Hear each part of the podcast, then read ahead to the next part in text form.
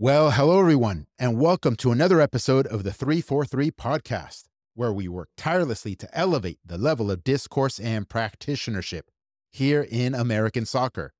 Today on the show, we have John Kokkoris, making his third appearance on the podcast. John works as a youth coach on the East Coast, who has made significant contributions to the seven versus seven youth player format. He has an extensive online video library that showcases much of his work.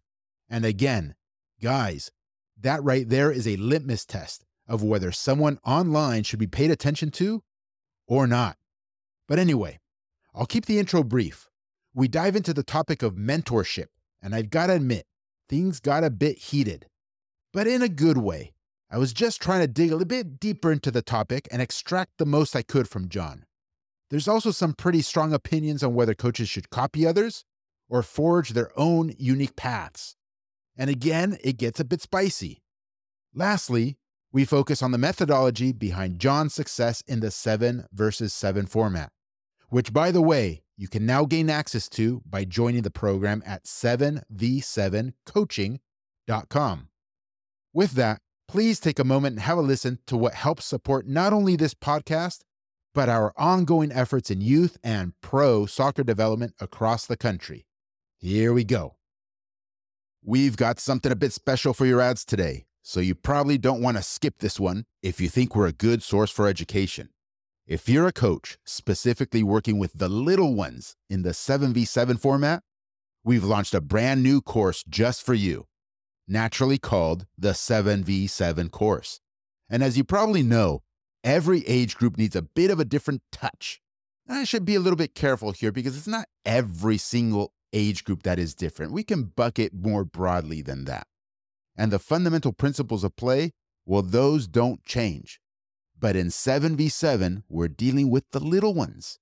So it makes sense to give coaches a well-refined, proven to be successful methodology they can use. That way they're not flying blind and trying to figure things out all on their own. The good news, of course, is that if you're an existing three forty-three member, you're definitely not flying blind.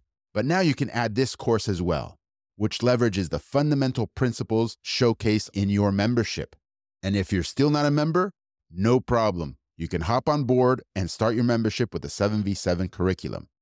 Simply go to seven v seven coaching dot com. That's seven v seven coaching dot com. How about if you're not a seven v seven coach, though, and still not a three forty-three member? No problem as well. You can learn the U ten to U nineteen methodology that we use firsthand to train players from the age of nine all the way until they became professionally contracted players in top clubs in Spain, Germany, Holland, Portugal, Belgium. Guys, the list goes on and on. And yes, in M L S and U S L here in the States as well. And please, please keep in mind that you will be learning from the actual source and practitioners, most notably Brian Kleiben, who pioneered a seismic shift here in American soccer development. You get to watch him in action in the real live training environment. This is not some scripted or manufactured presentation lifted from reading books or other people's work. Absolutely not, guys. You get to learn straight from a legit practitioner in the unique American soccer environment himself, who has an unprecedented track record and extensive video evidence of his actual teams performing.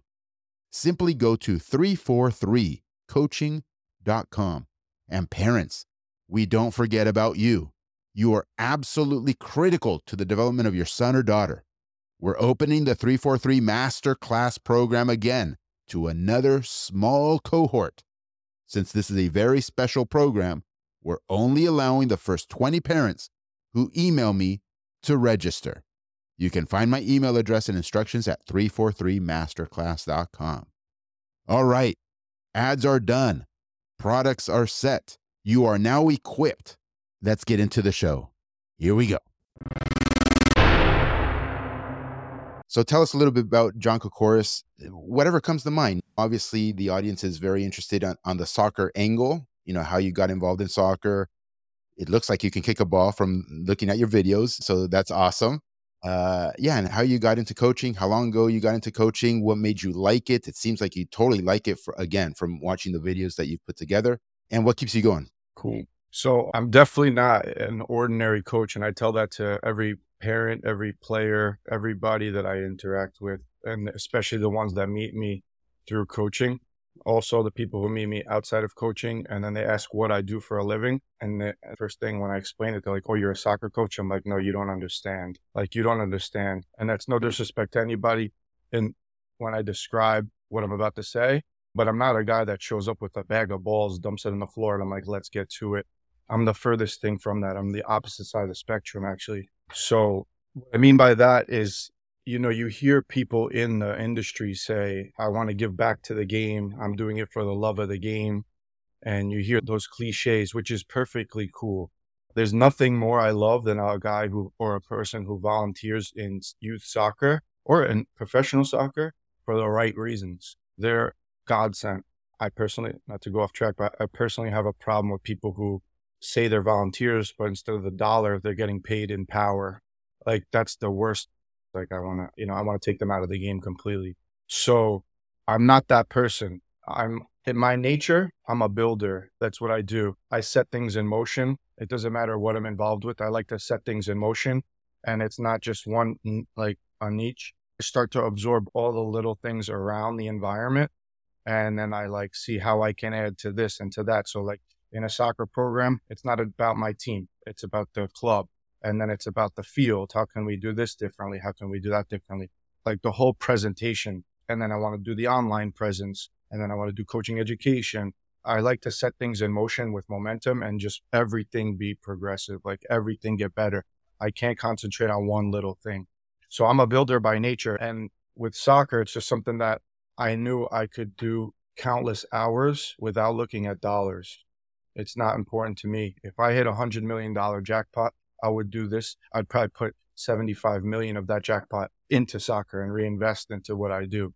It's like a drug almost. You get adrenaline from it. So I just, I can't stop now. So I just found something that I can, all the, the creativity and the energy that you get every day, I like to put it towards this. I actually get energy from doing this. I don't get drained. So like if I spend a day at a tournament, when I come home, I'm not like, oh, I need to turn off. I have to lay down. Like, I don't understand those people. It's just not the way I'm wired. I go home and I'm texting the guy that does our V O, Damon. And I'm like, Damon, when is it going to be up? And then I watch it on Facebook Live because one of the parents Facebook Lives the games. So I watch it on Facebook Live until the V O's up. And then when the V O's up, I'm watching from there. You know, so it's like, I get energy from this. So th- that's the best way I would describe myself is I'm a builder. And it's just everything, everything I do. I like to do it from scratch. I like to kind of understand it. And then once I have that momentum, I just keep going and I keep going and I keep going. Kind of like the course, right? I explained that to you. I was like, when I find my groove, I'm gone. I just need to have that moment where I just get into my groove or else, you know, I'm thinking until that point, until I want to execute. So yeah, I totally understand. You're a builder and kind of your mindset. I'm very much the same way, but you could have taken that energy and applied it in all variety of directions. Why is soccer the thing, right? Some people have kids and so they get into coaching because they're coaching their kids. Other people played and they're like, okay, what am I going to do now? Because all I know is soccer. So they get into soccer. That's kind of the angle I'm looking for. Right. So I, I can't really get into this question without speaking about my mentor, Joe Miso, who I mentioned on the first time I did the three forty-three podcast. My first time coaching, my friend brought me down. He begged me to come down. He's like, I think you would like this. And I was like, what exactly do you do? And he's like, I'm a director of a soccer program. And I'm like, you're crazy. You know, I was a twenty-four-year-old right out of college. I'm like, you know, what are you talking about? It wasn't for me. It didn't fit my lifestyle at that point. But I went and I felt like a natural when I was in that environment, that educational environment. I felt like a natural. I prefer coaching to playing. Like, I don't even think about playing anymore. I don't play anymore. I haven't played in ten years. I mean, I love soccer. I loved it when I was a kid. I didn't stop. But coaching blows it away. And when I met my mentor, Joe Miso, and I sat down with him, basically, he was seventy-four at the time. Now he's about eighty-four. And he built the three biggest programs in New York. He spent like seven or eight years at New York Coda. He spent seven to ten years at B W Gachi. And he spent like six to seven years at Metropolitan Oval. Those are the three big boys in New York, right? So he built those programs. And I didn't know who he was. So he invited me to his house one time, the first time I ever met him. He gave me his business card. He's like, call me over the Christmas break. So I went to his house and I said hello and goodbye, Gary. Like, I got there at eleven thirty a.m. I left at nine. I said hello and goodbye. I just shut my mouth and I let him do all the talking. I sat in a chair across the room from him and he just talked. It was a crazy experience. So when I found out that this guy coached for fifty-five years and at the highest level, you know, of youth soccer, like I found a treasure book, like a treasure map, right? And all this experience, and he plugged it into my head. If someone gave me that treasure book or that treasure map now, it's probably a little different because I've been coaching for ten years. But imagine I'm twenty-five years old. I'm two weeks into what I'm doing, right? It was like the universe put it together. And so he just plopped this huge blueprint on my lap. And I was ready to get my life serious. You know, I was twenty-four, twenty-five years old. I was ready to be serious and, you know, become a man. And then, so when I found that, it was like my human nature of being a builder with this amazing man that came into my life. And I used that, all those resources. And it was just like a perfect marriage. So I think that's what you're asking, right? Like, why soccer? I think it's just, I used what I had. No, awesome. It's exactly what I was looking for. And it makes me think of a couple of things. One is my own life experience. And the other thing is the online mentors that I've had. And some, what I mean by online, I mean not in-person mentors. Right. So for instance, I don't know if you're aware of the author Robert Greene. He's written a lot of big-time books, forty-eight Laws of Power, Mastery. And in that particular book, Mastery, he talks about how one goes from knowing nothing or being a noob to becoming a master in a particular domain. And a central theme is mentorship. And he explores a variety of quote-unquote masters. And you see that they are actually the progeny of a mentor who took yeah. them under their wing and kind of taught them the ropes. And then they're able to stand on the shoulders of giants, so to speak, as, as you know, Stephen Hawking and others have said. That's what we try to do with the online program that was three forty-three. And that's what I think you're trying to do now as well, with ten years of experience under your belt. You're like, hey, I know some stuff. I've had some successes that I think are worth sharing so that others can benefit as well. Because not, John, not everybody has the benefit of having a mentor like you did, or a mentor yeah. as I have had. They're few and far between. They're rare treasures, to use your word.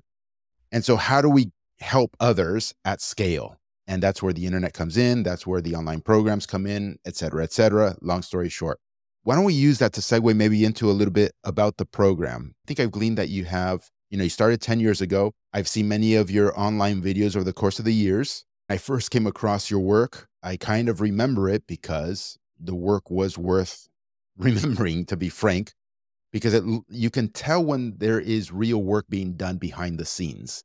Yes, and the actions of the team aren't just an accident. And one of the things that's a piece of evidence to that effect is that it's reproducible and repeatable. And so you would regularly upload videos of your teams, and it would regularly look, quote unquote, the same, like the same patterns of play, the same structure. The players clearly had an identity. They knew what was going on. They weren't playing chaos soccer, random soccer, everybody trying to figure it out all on their own. And so all of that to say, you have something to share that would benefit many, many people, in my opinion. Okay, so with that said, you clearly have converged on a particular way of doing things, which we call a methodology. How long did it take you to get to your specific methodology? Maybe you could just say a couple words to what is the methodology, period, at a high level, right? You don't have to dig into the weeds. So how long did it take? It took me three or four years to really kind of converge it, to use your own word. It took three or four years. And the reason why it took that amount of time was when I first met him, I was glued to this man, right? So I would take him to training. He would talk to the parents. I would just watch him speak to the parents, right? And then what he told me before, like we would spend three hours before practice together, and we would go over exactly what we're going to work on and why and how it's going to progress and how we're layering the early foundation steps to get, you know, more involved and detailed as they get older, and we layer in more different tools or not tools, uh, layer in more things that were not important, maybe like physical, right? They're important when they're eight, it's more technical, things like that. So I would just be spending hours in the pizzeria with him, hours at his house. After practice, it was like a ritual. We would go to a pizzeria, we'd sit there till they kicked us out. like eleven thirty. The guys would be cleaning up the kitchen and they'd be like, all right, you guys are good now. And, you know, it was, we were the last ones out of there. Um, countless, countless, countless conversations. So also, I think that this has to be said. Hey, let's say someone's very good. Like, let's say the best twenty-five-year-old coach in the world right now, right? He could have philosophy and a methodology, right? And he could use it and he could do it for twenty years. But then like on the twentieth year, he could realize that it could be done this way. That's already done. So, you know, it's like, you can't jump this without experience. So it took me three or four years to implement this man's methods and stuff like that. And also the biggest thing here to understand is that the cycles of soccer are very important to understand. Like right now, like everyone going back into like a three in the back, right? Like in the nineties, I think that was huge. And then it was obviously the four, three, three. And now it's back to like a three, five, two, three, four, three. Well, it's three in the back. I think that that's the, the trend right now. And there's cycles, and everybody that just gets into soccer or maybe doesn't know the history, they think it's like new, and it's been done like four or five times already. And soccer, like you've heard people say many times before, you can't separate attack and defense. It's one thing. It's the same thing. It's just when it becomes too heavy one way, like one direction, there's opportunity and somewhere else. It's like a balance beam. So it's important to know the history of the game to understand that. Now, me and Jose spent hours and hours and hours in the library. I'm talking about like six to eight hours a day before we would go to training. We would get there at nine a.m. and we'd stay there till like four p.m. And then we would eat lunch and then we would go to the training field. And we would just be studying the game, studying our own methods. So that's why it took three or four years. But I don't think that that's a normal three or four years, Gary, because you get this man who was telling us what to do. And then we would go to the library and study it. And then I'd get the feedback from him three hours after training.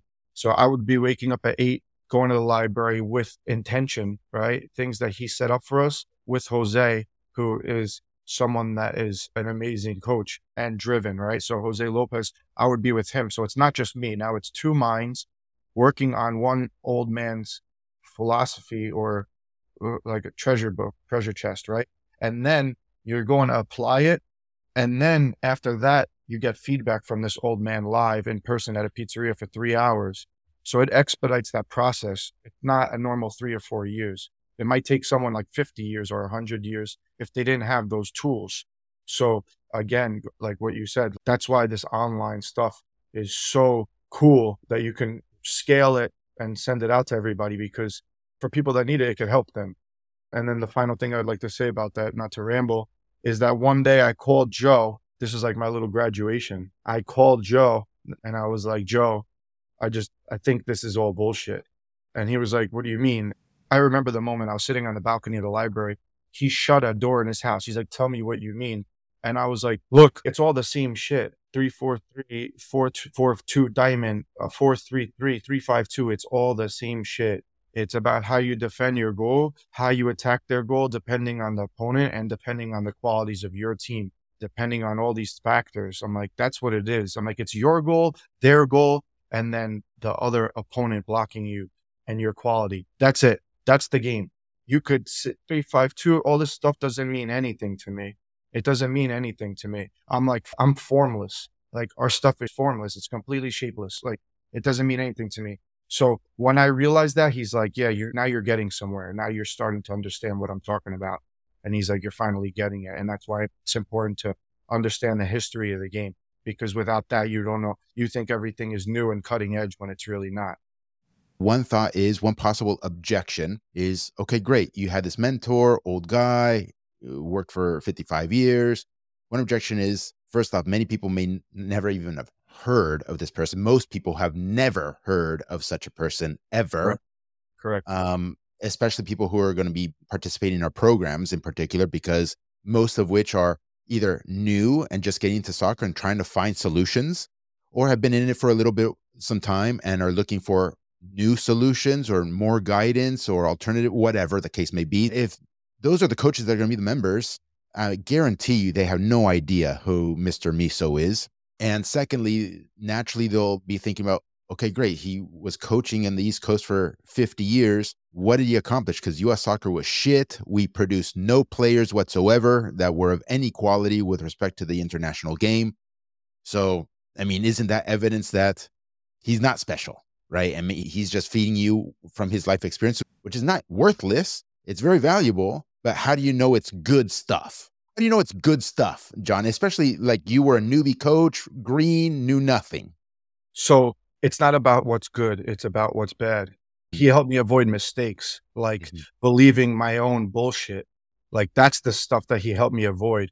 Um, I also want to see if I can extract more from you on the following, because you said, no, no, no, Gary, my mentor kind of made me avoid the bullshit. He it made me avoid going down wrong paths or making mistakes or something like that. And one thing that came to my mind is, again, how do you know whether how he's steering you is avoiding bullshit or it might be great stuff when you're brand new? I'll give you an example. There are a lot of coaches historically, especially thirty, twenty years ago, fifteen years ago, ten years ago, and even to this day, coaches who are like, rondos? Fucking bullshit. Like, you got to get get the fuck away from rondos. And they have a list of reasons why it's not game realistic, you know, on and on and on. You know all the stories, you've been around for a while. So imagine a freshly minted coach, a newbie coming in, and that is their mentor. Oh, dude, you got to stay away from this rondo bullshit. Like, that. Running them out there. No, he, you know what I mean? Yeah. And I go down that path because I know you use rondos. Oh, yeah. You literally call a lot of the things that you do, which aren't traditional rondos, you still use that word. Yeah, yeah, for sure. Um, so clearly you are somebody that, that subscribes to that. So two questions, I guess. One is, did your mentor believe in rondos? Did you even know what they were? Because that's something that kind of came around the common language maybe ten years ago, only not that long ago, during Pep's era and Barca. And then question number two, how were you introduced to rondos? And why did you adopt their utilization? He doesn't believe in rondos. He never even used the word rondo. He's like, oh, yeah, we used to do that too. Like, keep away, you know, but it was a warm up to those people back then. So it goes back to my human nature of being a builder. When I saw rondos, I comprehended, I envisioned how powerful this tool is. And then that's the base. And then once I can link everything back to that rondo, I'm like, this is everything. So that became like my foundational tool. So that is something that resonated me with the rondos. Now, where did I find them? Uh, on the internet, one hundred percent. I paid attention on the internet. And then I started doing my own stuff. And then when I found Brian doing it, so I was like, okay, this resonates with me. So that was like a compass that now I knew that I was going in the right direction. And then I did pattern play also. And this was also mentioned on that podcast. And you could go on YouTube and look at like Origo Saki, dude, like all the dry runs with the flags in the middle of the field. It's all black and white, but you can see it. And then when I saw Brian do that, I was like, okay, now this isn't a coincidence, because like I saw it with Origo Saki. I did it because that's what I think. Like, if I'm going to build a team and they need to get out of some like a situation or press or whatever, I'm like, obviously you want to choreograph that. Like, why wouldn't you choreograph that? And then when I saw Brian do it, I'm like, okay, I'm like, you know, lightning doesn't strike twice type thing. So how do you, so how do you reconcile what appears to be kind of contradiction where you have this mentor, you call it treasure chest or treasure trove of information and experience, but he was like, oh, get that rondo shit out of my face. Yeah. You know, how do you reconcile those two conflicting views? 'Cause you adopted rondos. Yeah. So the first thing he taught me was to have conviction in myself and not to be a clone of anybody. So I see. I see. I, yeah, I took that. I took that and I ran with it. So when I, I found my rondos, I was like, get off me. Like, we're going to use these rondos. You know, I, I, I, I'm like, look at, look at Barcelona, look at Bayern Munich. I'm like, you're not going to tell me that that's not, that that stuff doesn't work. And then I was like, look at Brian, look what this guy's doing. I spoke about Brian. And like, whenever I started the program, I showed him these videos and I'm like, look, and it's way more advanced than us. You know, so I went through three phases with Jose and Max and all the staff.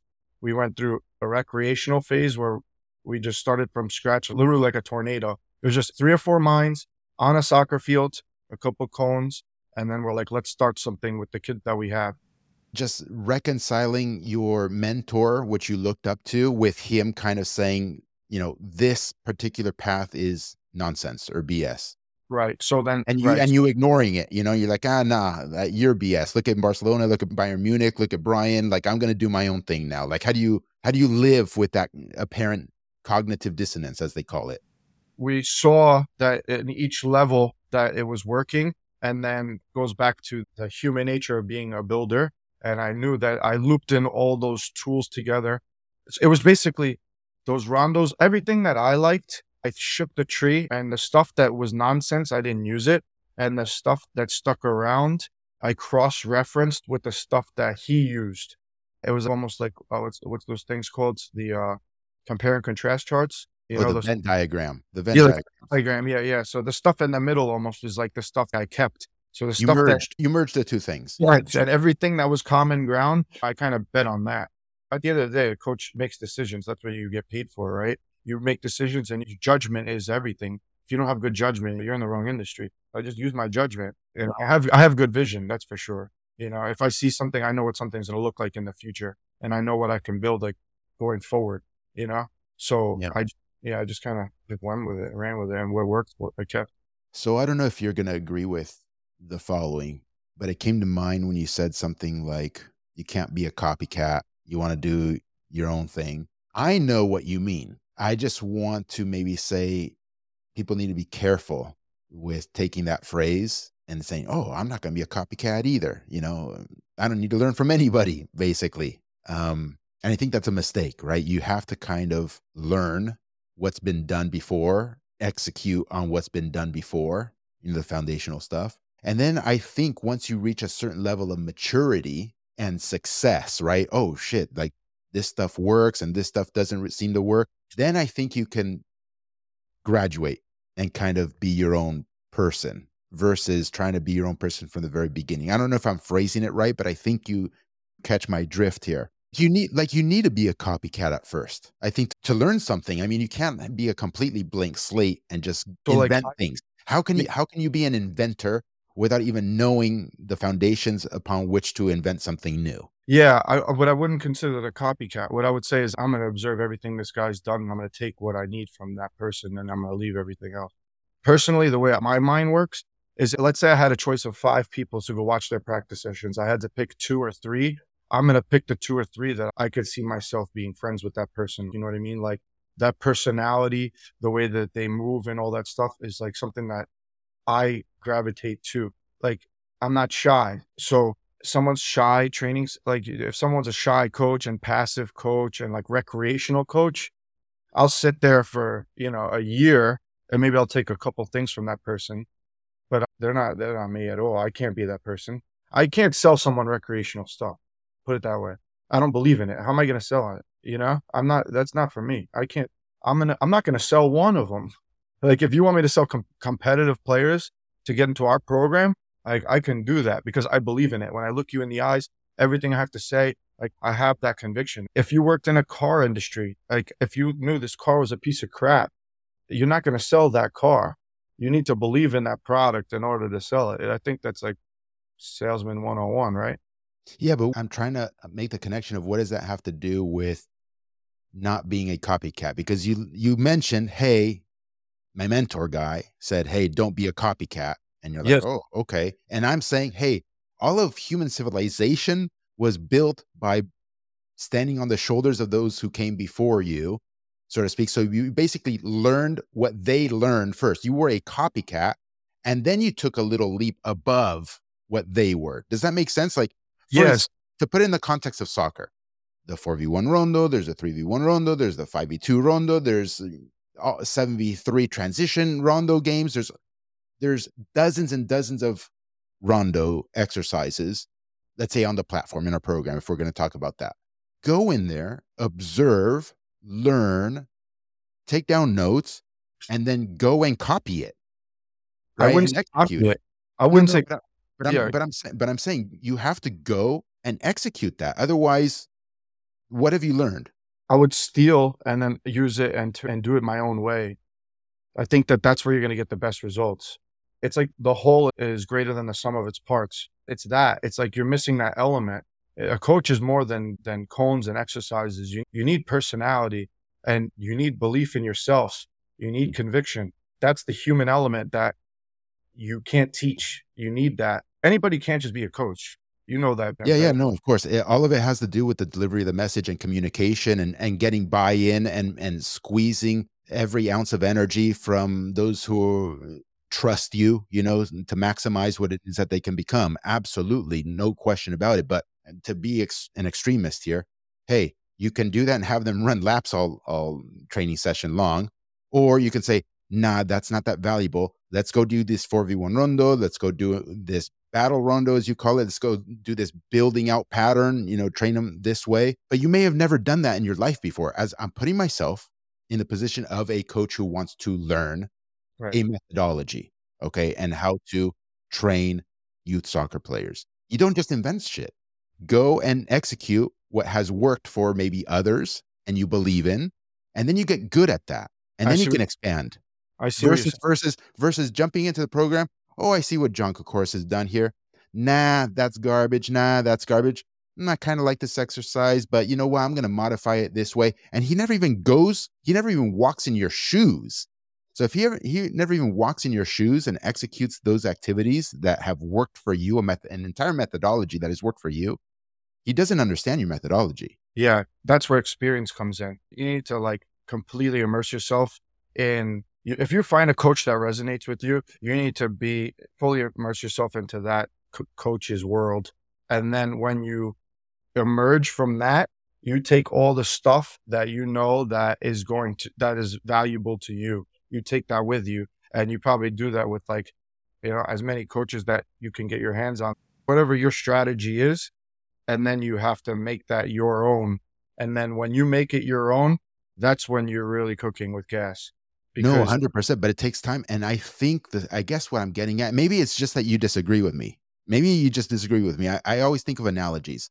Let's say somebody wants to solve a very complicated math problem that's never been solved in one hundred fifty years. Right. They don't just start attacking that problem. They have to learn addition, subtraction, multiplication, division, algebra, geometry, trigonometry, calculus one, calculus two, multivariate calculus, partial differential equations, vector analysis, differential geometry. Like there's this whole foundation, this whole pyramid of skills and tools to acquire to then have the capability of saying, now I'm equipped. Let's go attack that motherfucker and see what kind of damage I can do. But if you don't do any of those things, which by the way, other people did, not you. Other people invented it. Other people laid down the foundation. If you don't do any of those things, if you're an English major, English professor, that's your history, that's, that's your background, and you want to go into math now and attack this problem that's never been solved before, you don't start by trying to solve the problem. Do, do you get the, maybe my analogy is flawed. Do you see what I'm saying? I'm trying to say, yes. So for instance, the thousands of coaches that have gone through our program, they eventually get to the point that I think you're describing where they become their own sort of coach, inventing new things, mixing and matching, modifying, tweaking, experimenting. But in the beginning, fuck no. Copy. Copy what is being shown to you and then reach a level of proficiency and competency and mastery with what's been done and what's been proven to work. And then you adjust and tweak and experiment. I guess that is my philosophy, John, versus coming in green and you're like, oh, I see this activity, this activity. Nah, fuck that, fuck that. Maybe this one, but I'm going to change it from the get-go. Yeah, I think that what I think that the disconnect is that, and I, I probably don't even want to, this to be said. Sure, sure. No, go, go. I think I had a little bit of a gift with as far as coaching. You know what I mean? Because if I had a new coach here, he wouldn't dare stray off of what I'm telling him to do. And I'd probably get rid of him if he did, right? But I think I had a little bit of a gift of, I understood. And I think that's why the mentor, Joe, put me, he took me under his wing in the first place. Yeah. So, he, so that sounds really super arrogant, but. No, think- it's not arrogant, man. And I wouldn't be talking to you unless I thought your work was actually legit. And you know what I'm trying to do though, because we're speaking to an audience. Yeah. Who wants to get good. They want answers and solutions. So in my personal opinion, the last thing that I would want to tell them is like, ah, you just fucking make it up yourself. Totally fucking wrong. Totally yeah. fucking wrong. My opinion is find somebody who's a badass or badasses that you truly think can be, can mentor you and copy the shit out of them. Right. So that you can get up to a certain level of proficiency in what they've shown has fucking works. And now your fucking mind is developed and to a point as a craftsman to say, all right, I get it. I'm comfortable. Now I want to tweak things a little bit. You're right. Yeah, you're right. I understand. I'm basically, what I'm saying is that. The- and that doesn't, and that doesn't mean that those guys can't become special or outliers. Absolutely not. They can, they can, right. But they need to be equipped with tools. Yeah, you're right. I understand. So, uh, so okay. I, so we don't really disagree. We're just on two different wavelengths. You're like, oh no, fuck it. You were just thinking, thinking about yourself and how you yeah. execute. I said that too. I said that too. I was like, I'm like, I would have to take myself out of my shoes. Yeah. Because for me, that, that's the only way I know how to think is like, as an educator to the others. I'm a leader by nature. Yeah. You know what I mean? I do. I do. And, and so now we're speaking to adults who want to do what we've done. Right. Um, and when you speak to kids or children or your youth players, John, your personal youth players, you wouldn't go up to your youth players on day one and say, I, I'm going to tell you some things or whatever, but at the end of the day, you fucking do whatever the fuck you want to do. You know what I'm saying? You believe whatever you th- want to believe from me, and whatever you think is not you, nah, fucking ignore me, you know, and, and go do some, of, fuck that. Hell yeah. Yeah, you're right. You're right. You're right. So let me ask you, why would somebody want to incorporate this methodology that you've stitched together for seven v seven? So what it does is it gives your team control of the game. Okay. We spoke about this last time, Gary. What the framework is designed to do is every time your team loses the ball and then you regain the ball, it's almost like, imagine you're climbing a ladder and then you fall down. It's a safety net. Every time your team gets the ball, you're going to set up a structure to keep control of the game again. And then when your team controls the game, you're going to build an attack, a wave of attack. And then every time that they attack, when they lose the ball, they're going to win it back and they're going to start their wave of attack again. So it gives you control of the game, almost guaranteed. I haven't seen many instances where a coach has failed to get control of the game when they followed this methodology to a T. Okay? Perfect. Um, Perfect. Yeah. Let me let me keep prodding at some of these things. Natural objections. Oh, so you're doing team development. What about the individuals? Perfect. You know? Perfect. So that's exactly what it does. Exactly what I said. It buys the coach time to work with the individual. That's what it does. So your team is going to be, every time you lose the ball, it's going to get control. And once the team becomes autonomous and understands all their jobs, they're going to have control of the game.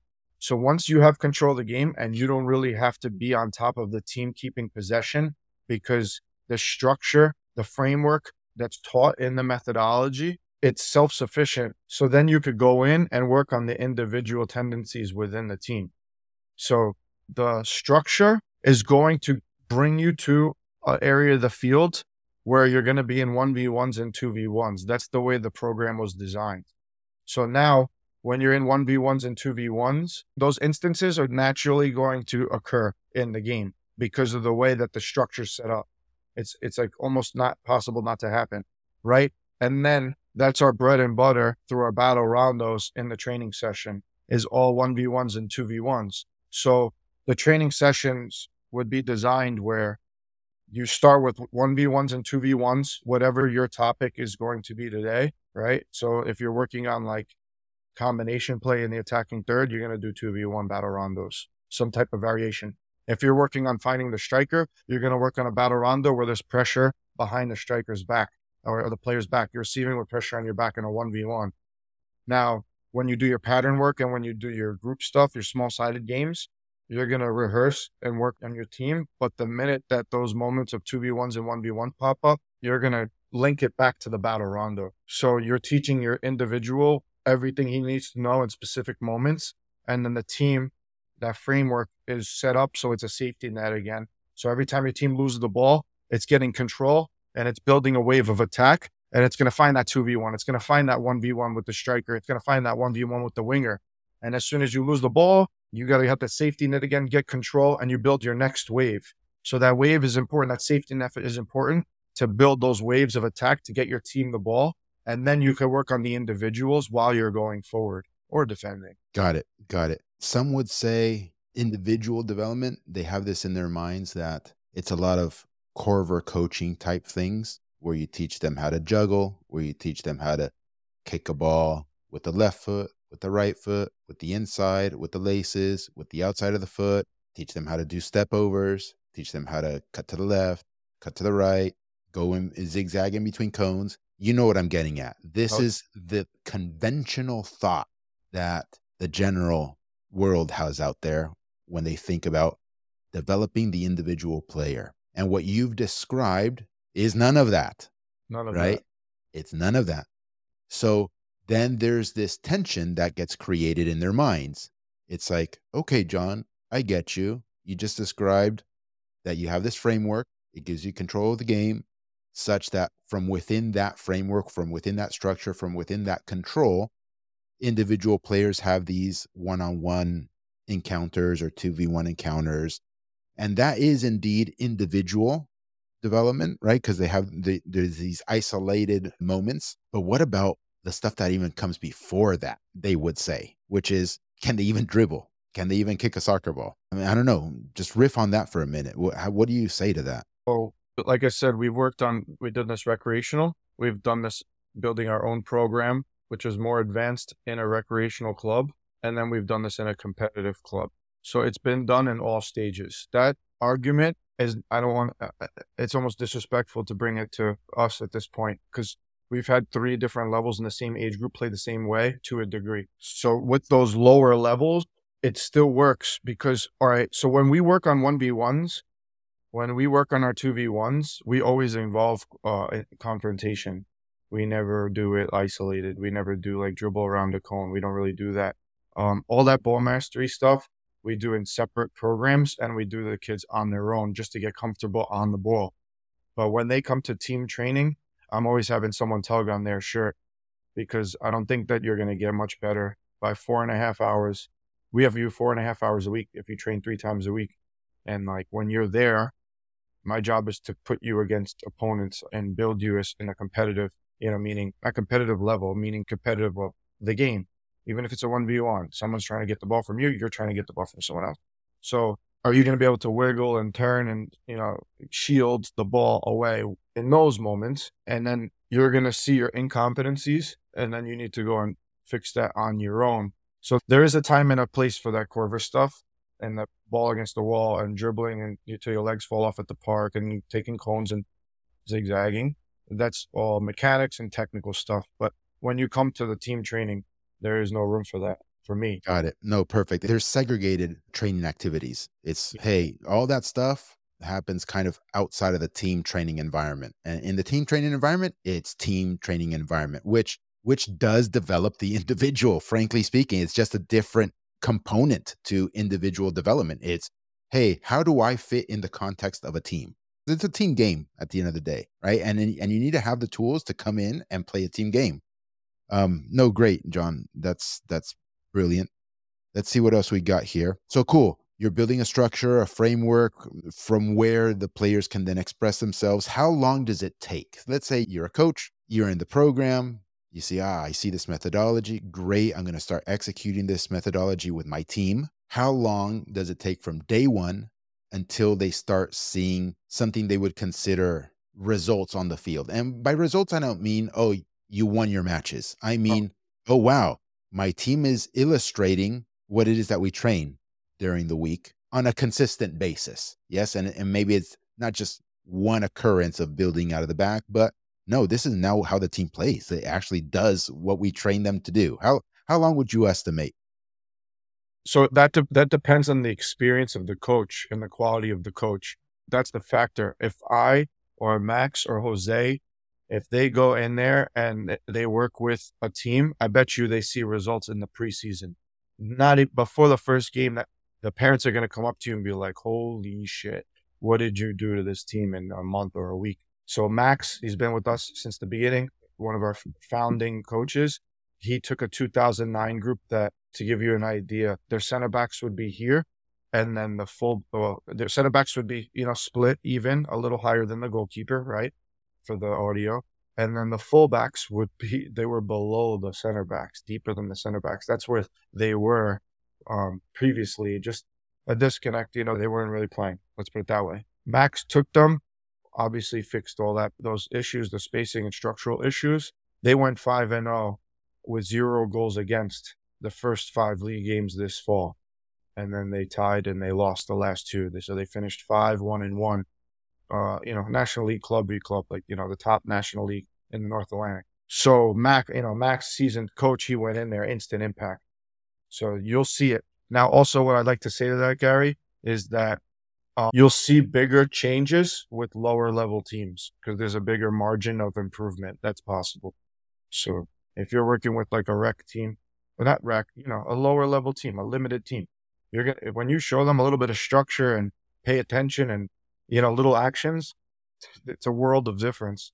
But if you go in there and you try to fix the, you know, the N Y C F C U seventeen, gonna it's it's about refining. It's not about making the, you know, completely different change. No, it's it, that's a quite a fascinating point, which I happen to agree with, and it's fascinating because it is the opposite of what generally people would believe. Generally, right. People would believe, oh, well, if I had the talent that you have, John or Brian or whoever, if I had the best of the best ten-year-olds or seven-year-olds or thirteen-year-olds, then yeah, okay, I can execute your methodology or whatever. It's the exact opposite. It's if you have the lowest level team is where you will see, I mean, they're not going to execute it like the higher level players, but you will quickly see team level results on the field. Yeah, far quicker, because at those low levels, the structure is shocking, okay? Your opponent also is not good individually or collectively. And so with even the smallest proper guidance, you take a huge step function real fast. No, I'm glad you said that, dude. It that has been our experience as well. And that has been the experience of many coaches who have emailed me over the years. They're like, oh, Gary, I had this A Y S O team. I don't know. I was hesitant because obviously my players aren't like Brian's players, but, you know, I went ahead and dove in and like, damn, like right away, you know, we're, I mean, they would cite wins, right? We won titles and trophies and championships, and all that is nice and good. And it does help a coach from the confidence perspective. It helped the players from a confidence perspective as well. It makes them enjoy the game when you're winning a lot more than when you're losing. It does help the coach get buy-in from, from the parents, because the parents also see that and they're like, oh yeah, John, Gary, do whatever you want with my kid. Every, it, go, go, go. No problem. But more, more so than that, it's, you actually have an identity now, and you have, you have some structure. Let's see if we can say a few things about what is the methodology. Awesome. Okay. So the way that we structured everything is starting from seven v seven, and it follows through nine v nine, and then, of course, at eleven v eleven, is that we have the macro and then the micro. Uh, we zoom in and then we zoom out. So what we try to do is we try to structure our team as one united group that has a common goal of how we're going to play and get, you know, progress up the field and create goal scoring chances. But then within those, within key moments of the game, based on the opponent, based on the quality of our players, and based on the actual moment in itself and space, of course, there's instances that we need to execute uh, in a situation. And what I mean by that is a two v one, you know, a back to goal, receiving with pressure on your back, a recovery defender, you know, so you have, you have a two v one with someone that's coming from behind you, little instances, little moments that happen in every soccer game. And we try to master those moments. So when the kids are in those moments in the game, their execution rate is super high because they practice those moments so frequently. All right. So what we do is we start practice with battle rondos. So those, um, and, and it's specific battle rondos to the topic or, yeah, to the topic that we're focusing on at training that day. And I don't mean topic like, um, you know, finding the nine uh, and, and supporting him with the center midfielder. That's not what I'm talking about. Uh, what we do is we are, we're attacking in the final third, and we want to clean that piece up. We want to clean up our striker with pressure on his back. We want to clean that little piece up. So we'll start a battle rondo, one v one, receiving with pressure on your back, and we'll teach those little um, details in that fifteen minutes, okay? So in that first part, the battle rondo, each player is probably going to go one v one with pressure on their back like thirty to fifty times in fifteen minutes because there's only like five to six to a group. So a, a group of seven v seven will split them in two, two groups of six, boom, there's your twelve. And then they get high frequency of that action. And we'll work on the defenders sometimes and then let the forwards just go and be intuitive. Um, if we want to work on the defenders that day, or maybe on Thursday, we'll work on the defenders. On Tuesday, we'll work on the on the forwards, right? So we're talking about the nine, right? So we'll, we'll have the nine shoulder checking, uh, learning how to take a negative touch to create space and then rotating his body to face the defender face to face and go at him, you know, going forwards. So you kind of get to the space to turn and then go at the defender one v one conventionally, shielding. And then uh, like a drop-off pass, we'll like incorporate a two v one. So I have pressure on my back, I can't turn, drop it off, open up, and create a two v one. So we completely dissect that moment in the first fifteen minutes of practice over the course of the week, right? And then we go into a regular rondo of whatever, you know, four v one, four v two, five v two. Um, we'll probably try to bring that topic out as well in that rondo. Unless there's like a macro topic we also want to work on, like, you know, switching the field. And we try to tie those two together also. So if it's like finding the one v one on the wing, we'll do a we'll do a one v one forward-facing player one v one battle rondo. Then we'll go into a four v one battle rondo of drawing the defender in and then switching the ball to the other side because that's obviously unbalancing the defense and finding the winger in a one v one in a real game. Then after that, we work on some pattern play. We'll do some pattern play on rehearsing on finding the nine, right, with the player on his back, doing a drop-off pass or a turn and finding a winger, whatever the instance is, and then how we want to execute going forward, two or three ways, two or three variations. And then we would do a small-sided game or a technical activity uh, or both. So some our practices aren't always like four parts. Like sometimes I'll do battle rondo, rondo, small-sided game for the rest of the day. And I just want to see, I want to nail that. I want to drive that home. So you do like an hour game. Like sometimes I do that, but that game isn't like let them play and I have my hands, you know, crossed, my arms crossed. Like, no, like I'm looking for that exact moment as as often as possible. So that's what our methodology looks like. It's, it's micro. We zoom in really, really closely to an instance that we want to see. Then we zoom out a little and we work on some technical details and some concepts in a regular rondo, in a traditional rondo rather. Then we do a pattern play or a technical activity, and then we tie everything in with the small-sided game. We always get them playing at some point. So that's what our practices look like. So it's big and small, and we do a lot of reverse engineering. And what I mean by that is before practice starts, I see what I want the picture to look like at the end, and then I work my way backwards to the smallest building block. And then those building blocks are the bread and butter of what we do. Got it. I know you mentioned that formations and systems aren't really that big a deal, four three three, four two three one, three five two, whatever the case may be. But I think you still start with some sort of positional structure, right? Some sort of formation. Obviously, it melds and morphs throughout the course of a game. But what is that? I, I think you have two center backs, right? In the seven v seven, which are six field players, right? So you have two center backs and then maybe what, two guys that are on the outside kind of acting like wingers who can also come back on defense and kind of form a line of four. And then you have what, two guys up top that are kind of like the nines. How, uh, maybe you can describe that a bit. Yeah. So we have a YouTube video that explains how we progress from seven v seven to nine v nine and then eleven v eleven. So we definitely keep a shape. So we go two center backs, we do a, a player in the middle, like an eight, and then we have two wingers that are fullbacks where we lose the ball, and they're wingers when we have the ball. And then we have a nine in front alone. So it's a two, three, one. That's where we have the, the center mid is an eight. When we go to nine v nine, we put two more center mids. We leave everything else alone. So we have our triangle shape in the middle. We have our U for the back line of four when we are building out, but then when we're attacking, those wingers go high and they act like the front three, and then we have our midfield three. So really the only thing that's missing from eleven v eleven at that point is that our wingers, they're doing two jobs, they're fullbacks and wings. So really our nine v nine is actually our eleven v eleven, if that makes sense. There's nothing missing, it's just players are doing double duty. So it's a seamless transition actually from seven v seven all the way to eleven v eleven.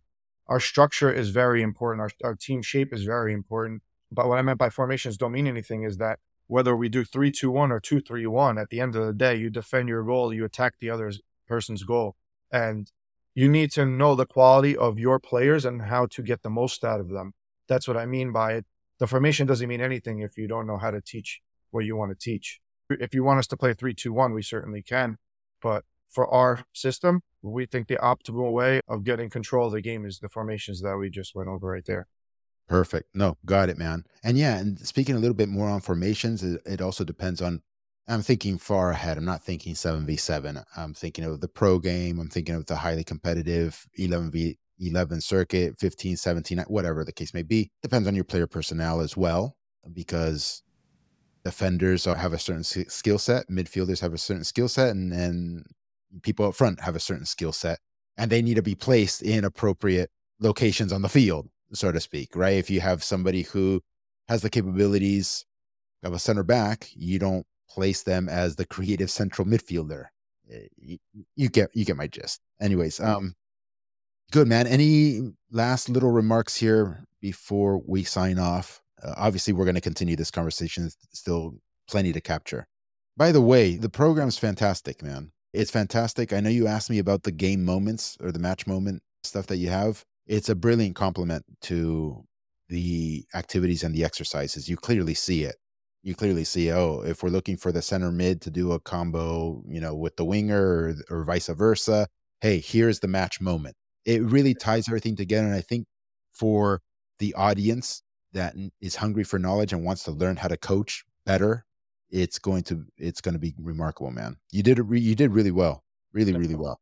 Thank you. I mean, your standard put a lot of pressure on me, but I thought that, you know, when we reached out in the beginning, I thought that it's a good partnership. I think it's a good marriage. The one thing I would like to say is that I worked at this one club for one year. It had good players. They were in Division Five, that's for sure. It was a nice sized club. Um, from scratch, U nine. Talk about margins of improvement. I worked on structure of the team a lot and, and how we built out, just getting to the midfield. That's it. I just building out of the back, getting to the midfield, and then the front, identifying one v ones and two v ones and understanding how to combine with each other.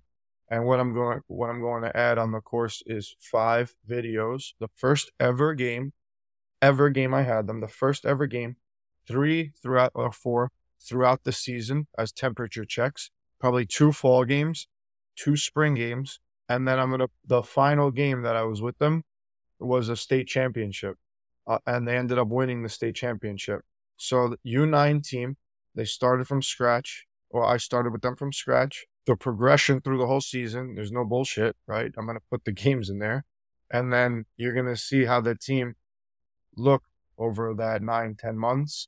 And ended up winning the biggest prize at U nine, right? Sure, you know, sure. I'm not getting carried away here. But they won the state championship, which is cool. So, and you could see, even at the state championship, we were the dominant team. The kids played like little men, and they were, you know, and they were playing like kids at the same time. You know, it was awesome. So I think that that's cool to share. And then if you see on the structure right below that guy, I said, show your work. Mm-hmm, um, mm-hmm. I, I I was wondering if you would like that to be an open tab, and then it's like almost like a testimonial. We can have people show us videos of we're using the seven v seven curriculum, and yeah. then we post it on there and be like, this was sent from sure. California working with U ten and, you know, bronze division, and they could post their own work there. So people could, you know, I don't know what you think about that. Or no, I think it's great, man. I think yeah. it's absolutely great. Yeah. I'm trying to figure out a way. I've been trying for years. I haven't come up to, with a solution necessarily because I'm too busy with other stuff of, how I can elevate coaches who are doing good work around the country. They they need to be elevated. They need to be platformed. And for the library. I, I want them to have recognition. One of the issues that I have with how things are in American soccer, and soccer in general, but in American soccer, and I want change, is why do the clubs only get recognition? You know, everybody is involved in the development of the player. The federation, the club, the league, the parents, the player themselves, the coach, like all of these are inputs to the players to have them succeed. But it seems like the club is the only one who gets elevated or platformed. Oh, product of New York City F C, product of this, product of that. Well, how about giving some love to the other people, right? The fucking people slaving away uh, every day. anyways, it's it's a thought that I had in mind, which was sparked when you said, hey, what if, you know, coaches can share their work sort of thing? And and that's where my mind went. Yes, I want to make sure that coaches get the credit that they're due. Well, that's it for today, guys. Thank you for listening. A reminder for coaches, you can get both the free and premium coaching programs at three forty-three coaching dot com. Don't let anyone tell you your teams can't win by playing dominant, possession-based football, while also developing individual players to the highest levels. Nonsense. We've proved it at every single level, and so have hundreds of serious member coaches across the country. Now that we've moved on to the pro level, we're delivering everything we've learned in the program. Don't wait and continue delaying getting on a proven path. And parents, three forty-three masterclass dot com is where you want to go to get a working compass for navigating the American soccer landscape with your player. It's pretty bad out there, but let our experience guide you. And if you're interested in a solution that blends both academics and soccer, there's even the opportunity to do this in Europe as well. To learn more, visit accelerator school dot com. Until next time, cheers everyone, and keep building.